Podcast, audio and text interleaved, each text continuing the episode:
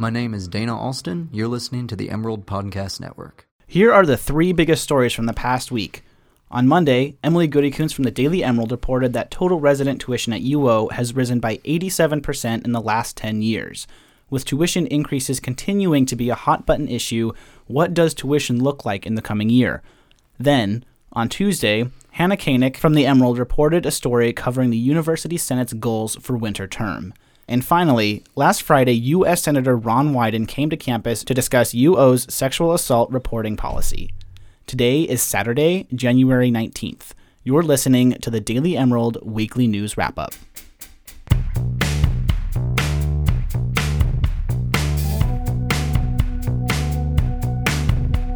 I'm Alec Cowan. I'm the podcast editor with the Daily Emerald. I'm Michael Tobin, senior news reporter.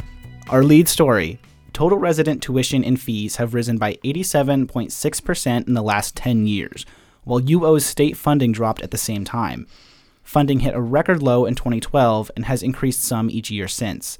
State funding for UO is still around over $13 million less than in 2008, according to funding reports. According to funding records. This story was reported by Emily Goodykoontz.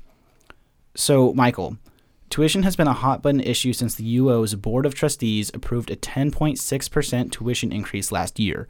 Oregon lawmakers knocked it down to 6.5%, but the likelihood that tuition will remain flat this year is pretty unlikely. What do costs look like this year? So next year, UO is estimated to have a $16.7 million cost increase.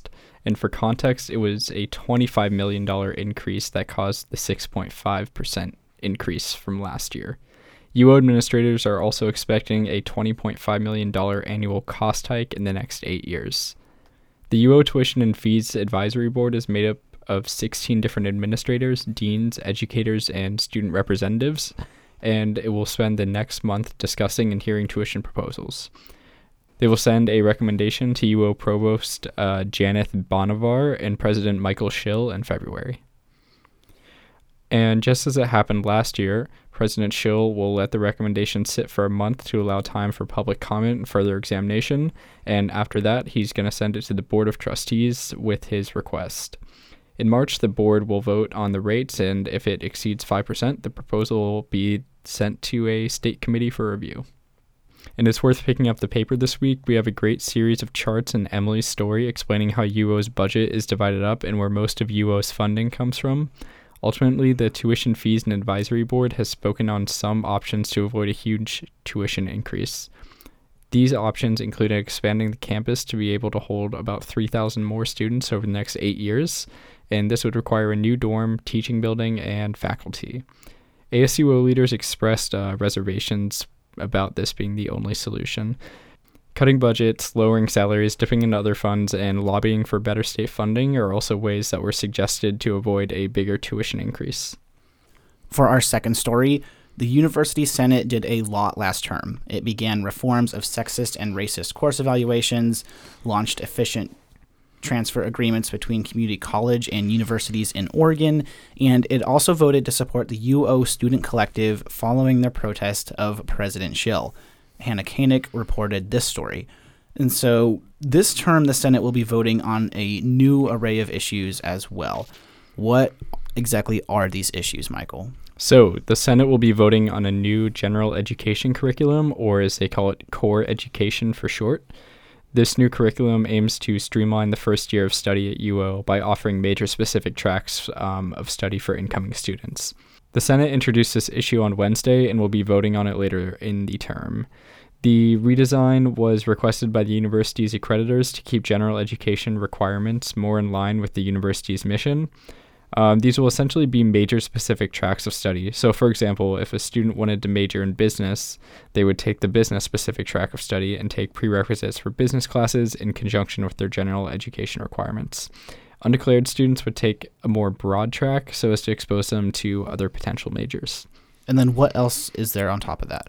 So, on top of that, the Senate will vote on a new expedited tenure process. Incoming faculty are not offered tenure at the university, and this new process would make the wait time, which can be up to six months or longer, much shorter. The aim of changing the process is to attract acclaimed faculty um, to the school, according to Faculty Senate President Chris Sinclair. And then the final goal is a discussion on the second resolution from the UO Student Collective. If you don't recall, that was the group that interrupted President Schill's State of the University address and have been fighting conduct charges for the past four months. Uh, the second resolution aims to reduce the prevalence of white supremacy on campus in order to make the university more inclusive. The Senate discussed the resolution on Wednesday, and it is scheduled to be voted on later in the term. And for our last story, there was a pretty special guest on campus last Friday. That's right, Alec. Before his town hall at Lane Community College um, last Friday, Oregon Senator Ron Wyden stopped by on campus to meet with UO President Michael Schill and Brenda Tracy, a sexual assault prevention advocate. And what was the purpose of this meeting? So, the plan for this meeting all goes back to a story that unfolded last November. Senator Wyden expressed concern over uh, UO's handling of the Kavell Bigby Williams investigation, and it prompted a series of letters between him and President Schill, which ultimately led to this meeting. And that's a pretty big deal for a federal senator to get involved in something like this at the University of Oregon. So, how did the meeting go? Yeah, you're right, Alec. It is a big deal. Um, how the meeting went really depends on who you ask. So, President Schill called last Friday's meeting a productive dialogue despite what he referred to as tough questions. Tracy, on the other hand, was not satisfied with the meeting, and she told me, quote, They're standing firm that they did nothing wrong. I left there feeling like this could happen again and probably will, unquote. And you can read more about all these stories online at dailyemerald.com. That's all we have time for today. My name is Alec Cowan. And I'm Michael Tobin. And if you would like to hear more from Emerald Media or the Emerald Podcast Network, you can subscribe on iTunes and SoundCloud or Stitcher or wherever you get your podcasts and listen to these episodes right on the Emerald homepage at dailyemerald.com. Thanks for listening.